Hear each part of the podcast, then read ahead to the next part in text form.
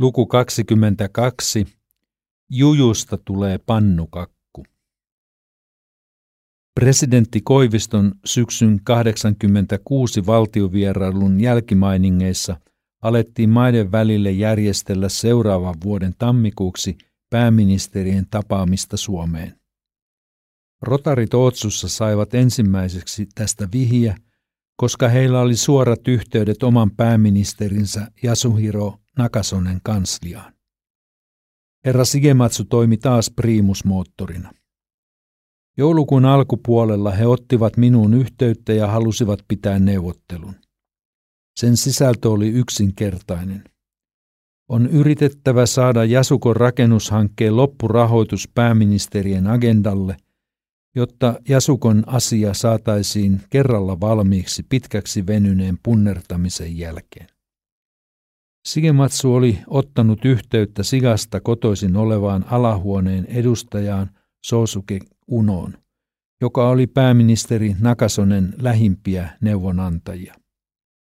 Taustaksi kerrottakoon, että Sosuke Uno, joka eli 1922-98,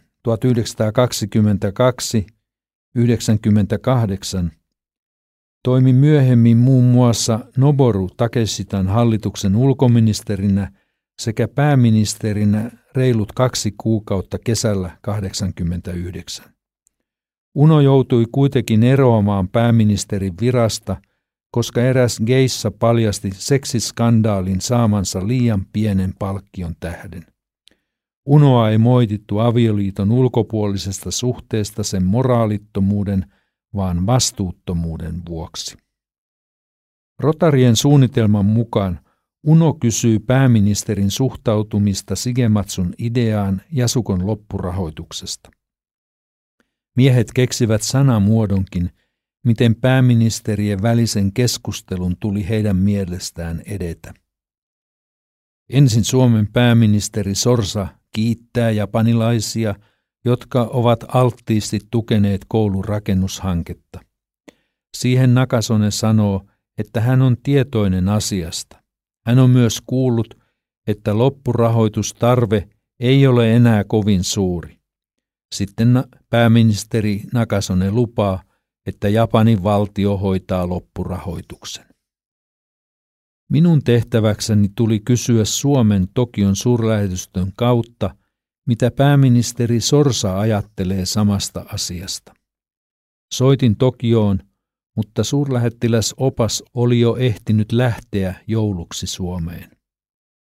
Kun kerroin asiani lähetystöneuvos Pertti Harvolalle, hän totesi, nythän te olette jujun keksineet. Muutaman päivän kuluttua Harvola soitti ja kertoi Suomen pään näyttävän vihreää valoa suunnitelmalle. Samoihin aikoihin myös rotareiden saama viesti oman pääministerinsä kansliasta oli samanlainen. Nakasonelle sopi tämä juju. Japanin pääministeri lensi Suomeen tammikuun 87 alussa, jolloin Etelä-Suomessa oli 30 asteen paukkupakkaset. Pääministerien neuvottelu ajoittui sunnuntaihin. Me jännitimme, minkälainen tulos neuvottelusta tulisi. Japanin lehdistö oli saanut tiedotteet etukäteen niin, että niiden sisältö voitiin julkaista heti maanantai-aamun lehdissä. Isot otsikot kertoivat, että pääministeri Nakasone lupasi Helsingissä Japanin valtion tuen suomalaisen koulun hankkeeseen. Iltapäivällä Ootsun apulaiskaupunginjohtaja Akio Hattori soitti minulle ja onnitteli asian saamasta myönteisestä käänteestä. Iloitsimme kaikki, että enää ei tarvinnut rehkiä hullun lailla rahoituksen eteen. Kului kuukausia kaksi.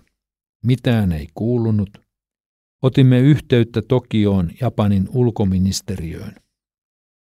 Kävinkin siellä kansanedustaja Jamadan kanssa.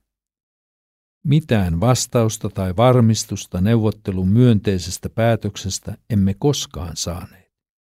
Mikä meni pieleen?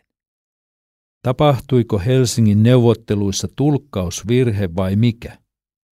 Poikkesivatko suomalaiset valmiiksi laaditusta käsikirjoituksesta jolloin koko asia meni mönkään? Sitä emme tiedä.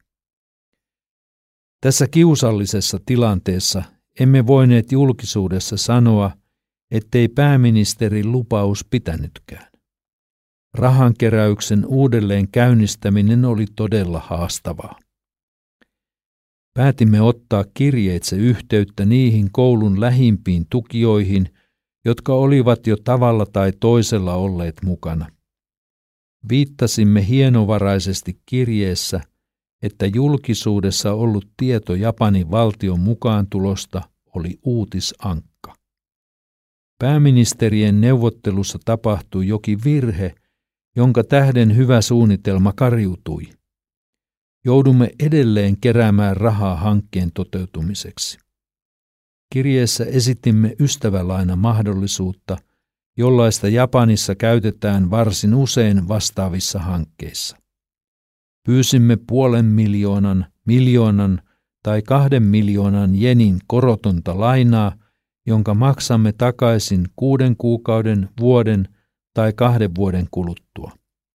Vastaanottaja saa itse päättää haluamansa vaihtoehdon.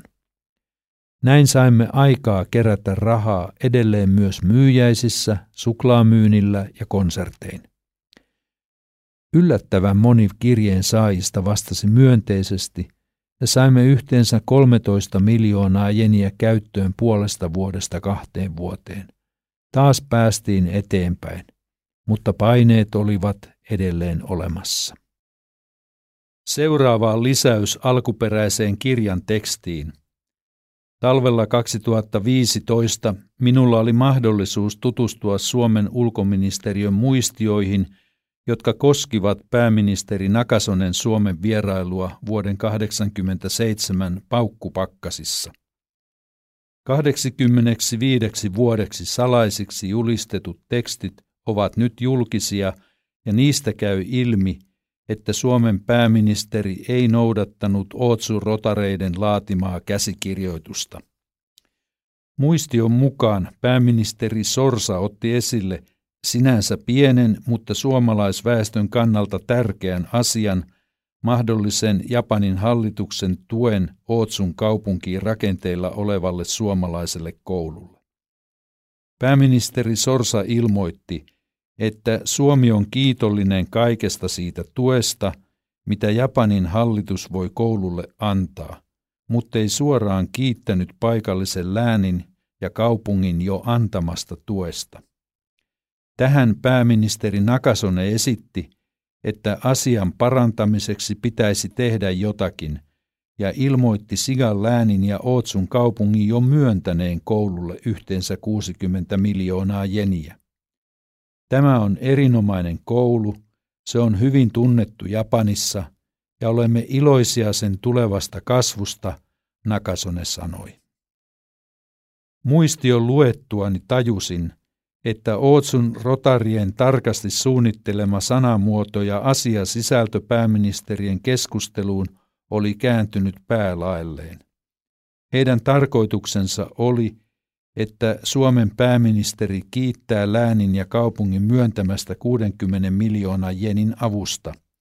Siihen Japanin pääministeri voi hyvin todeta, että hankkeen vielä vaatima 50 miljoonan osuus voidaan hoitaa Japanin hallituksen varoista.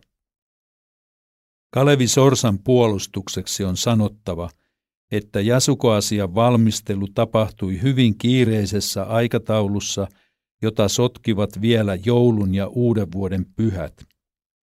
Virkamiesvalmistelussakin oli pientä sekoilua, joten Suomen pääministerin erehtyminen kiitoksissa on kovin inhimillistä ja siten anteeksi annettavaa. Tietysti tämä aiheutti meille Japaniin vielä kaksi vuotta kestäneen ylimääräisen tavattoman haasteellisen rahakeräysjakson.